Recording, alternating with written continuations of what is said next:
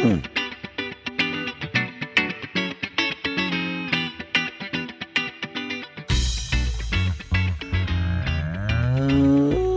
Welcome to the Moos Room, everybody. The OG3 is here. Emily, Brad, and myself. Brad's all the way in Chicago. Emily's at home in Rochester. I'm here in the Twin Cities, still getting together to bring you the Moos Room.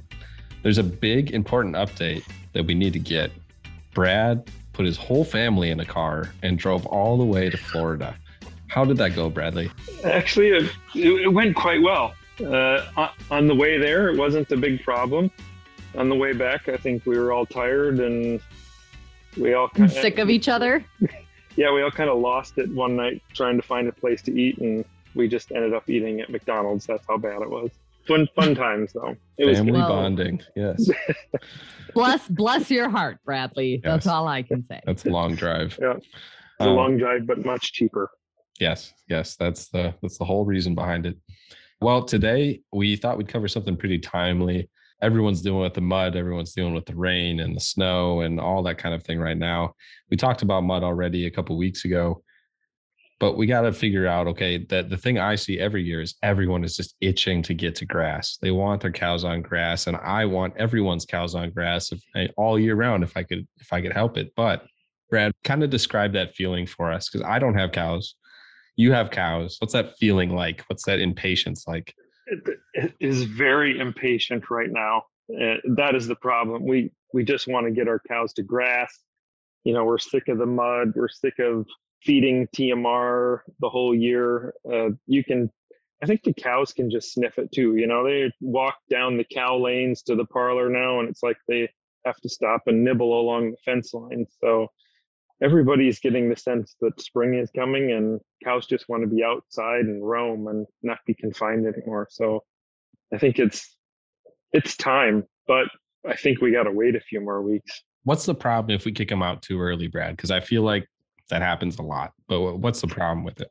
It it does. the The problem is is that you let your cows out too early, and they're going to chew down the grass. It doesn't give the time for the grass to grow and that affects growth for the whole year. You know, you have to look at if you think about pasture dairy, you have to think about grass growth the entire year and not necessarily one time or early in the spring. You know, you so really the first grazing sets the tone for grass growth for the whole year and can affect it. You know, if we have a grazing that goes into October, it can really set growth the whole year. So you have to be thinking about it uh, early enough, and especially right now.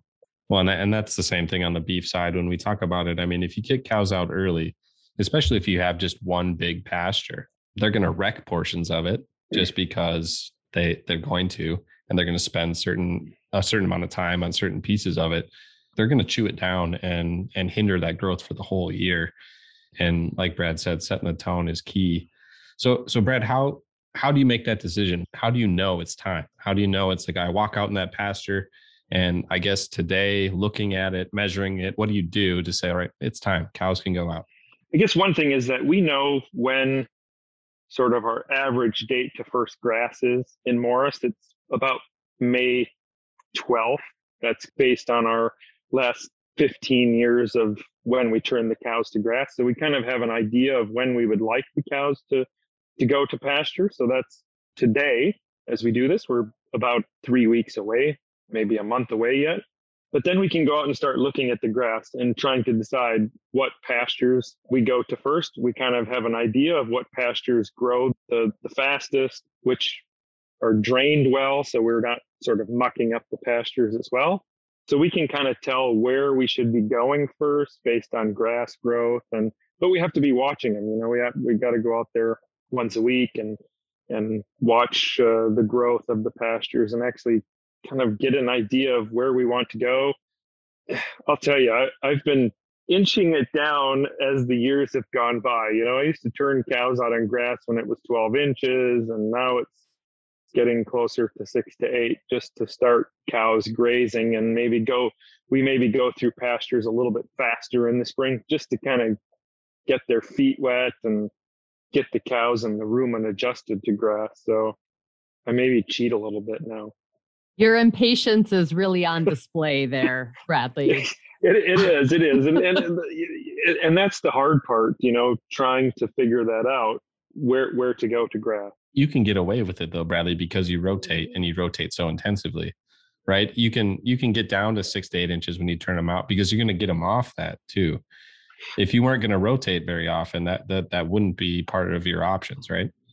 Right, and you know it's it's really it's called flash grazing, so we can make a big area, let the cows out, maybe they're on it for 12 hours 24 hours. You know we're talking 80 cows on six acres and just run them through it for the day and then they got to come off um, just to to kind of get things going and, and start the rotation because the problem we have i have had it many times and i see it on other other farms is they wait too long and then all of a sudden june 1st comes and they got eight pastures ready to go and it's like oh well now what do we do? Because we don't have enough cows we got too much grass and you know do we bale it or do some other things with it? And then and then your grass goes to to seed and which causes lots of other issues. So i've had lots of farmers tell me it's an art and it's it's not a science and sometimes i believe that. A little bit of both that's column right. A, That's column right. B. One thing I want to go back to, Brad, that you said right away uh, was, you know, one of the first things you do, and you know, you go back and you look at the data you have and and what you did in years previous. And obviously, you are a research facility, so really good record keeping is super important. But you know, on this show, we really press record keeping and good record keeping, and that does not just apply to things on the cattle side. That also applies to pasture and other things that you're doing so that you have that good frame of reference. So any anything else you want to add Bradley about the record keeping aspect for your pastures?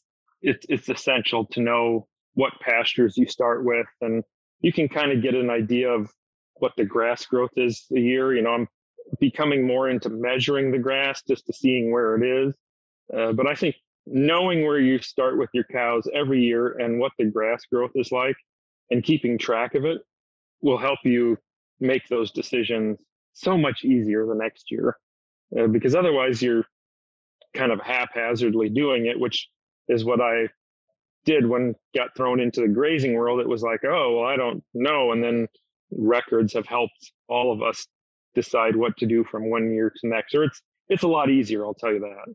So Brad, do you do you keep everyone in the same rotation from year to year mostly, or do you switch it up and they and they go to in a different direction or a different order of pastures every year?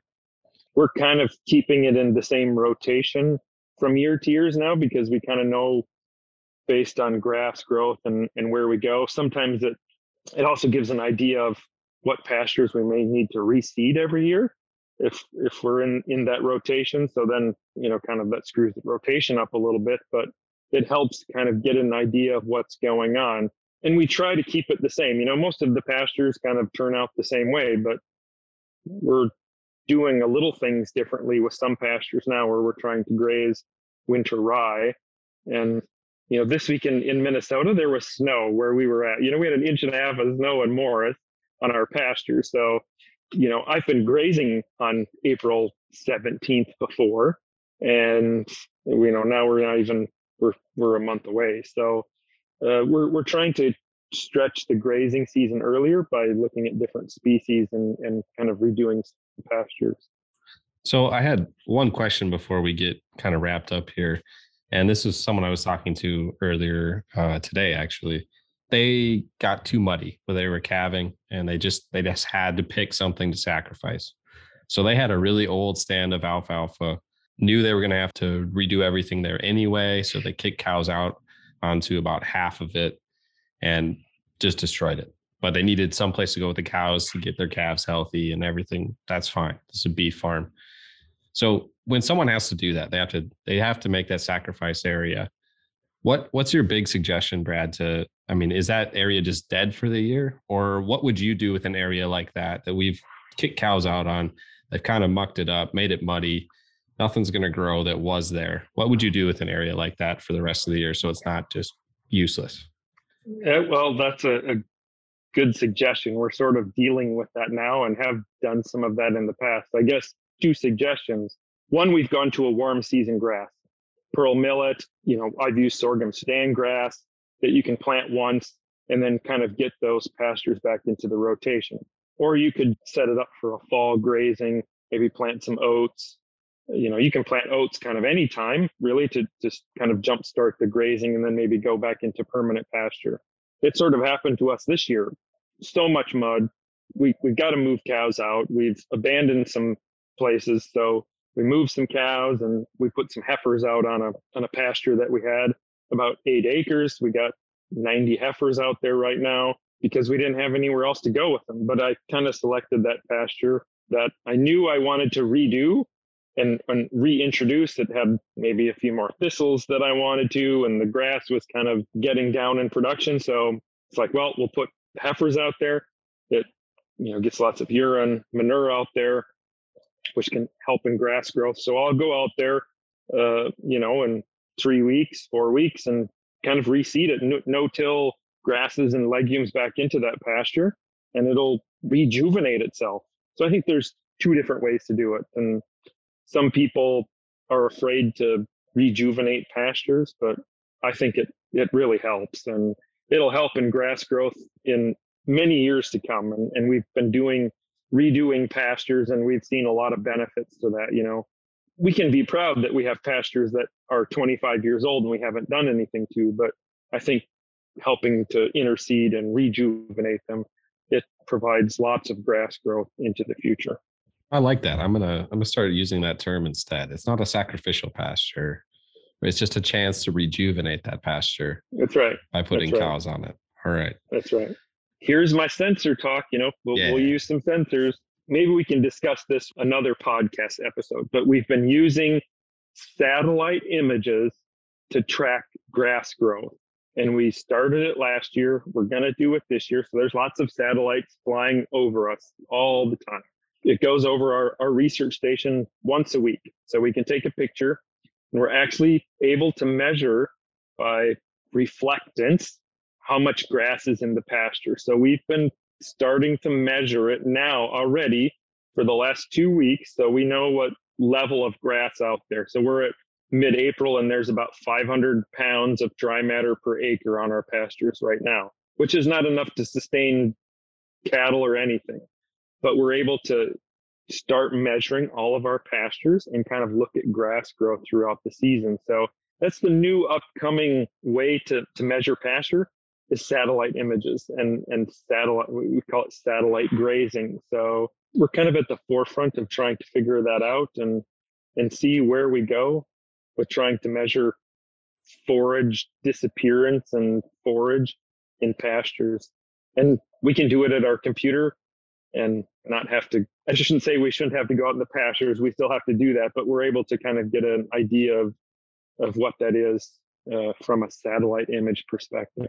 What are you using as the gold standard for that, Brad? What is the the measurement that you use to to calibrate the satellite or to make sure that it's uh, right?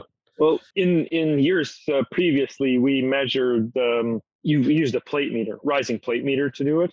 But uh, this year, we're going to go out and use a rising plate meter, and then we're going to clip it by hand and see how how accurate that is. So we'll we'll go out and get one one measurement for the pasture and and see if it how, how well it's doing. You know, last year we it's actually pretty accurate. It's not perfect, but we've been able to go out and measure that and some pastures not so good, some pastures good. So it kind of all depends. And there's a lot of other things that go into it. You have a nice square pasture and a nice square field, it, it does quite well. But trees and lots of other things cause issues with satellite images. Eh, it's kind of a fun little project that we've been working on. Awesome. That sounds More like a, a great way to for people to save time uh, if we can get it get it working well. So I'm I'm all about it. I agree. I agree. Grazing management for the 21st century. That's right. That's right. That's what it is. All right. Well, I think we've given everyone a bunch to think about. Be patient. Wait to put your cows out there. It's really important. Em, wrap us up. If you have any questions, comments, or skating rebuttals about today's episode, email us at the themoosroom at umn.edu. That's T H E M O O S R O O M at umn.edu. You are right on, Bradley. That is the second time I got it right. if you would like, or if you have a question you'd like us to answer on a future episode of the Moos Room, you can call and leave us a voicemail. The number for that is 612 624 3610. You can follow us on Twitter at UMN Moos Room and at UMN Farm Safety. I kind of thought I was going to say something else, but nothing else was coming. Just- so I was just just, like, all right, I'm done. It's time to be done. yeah. Bye. Bye. Bye.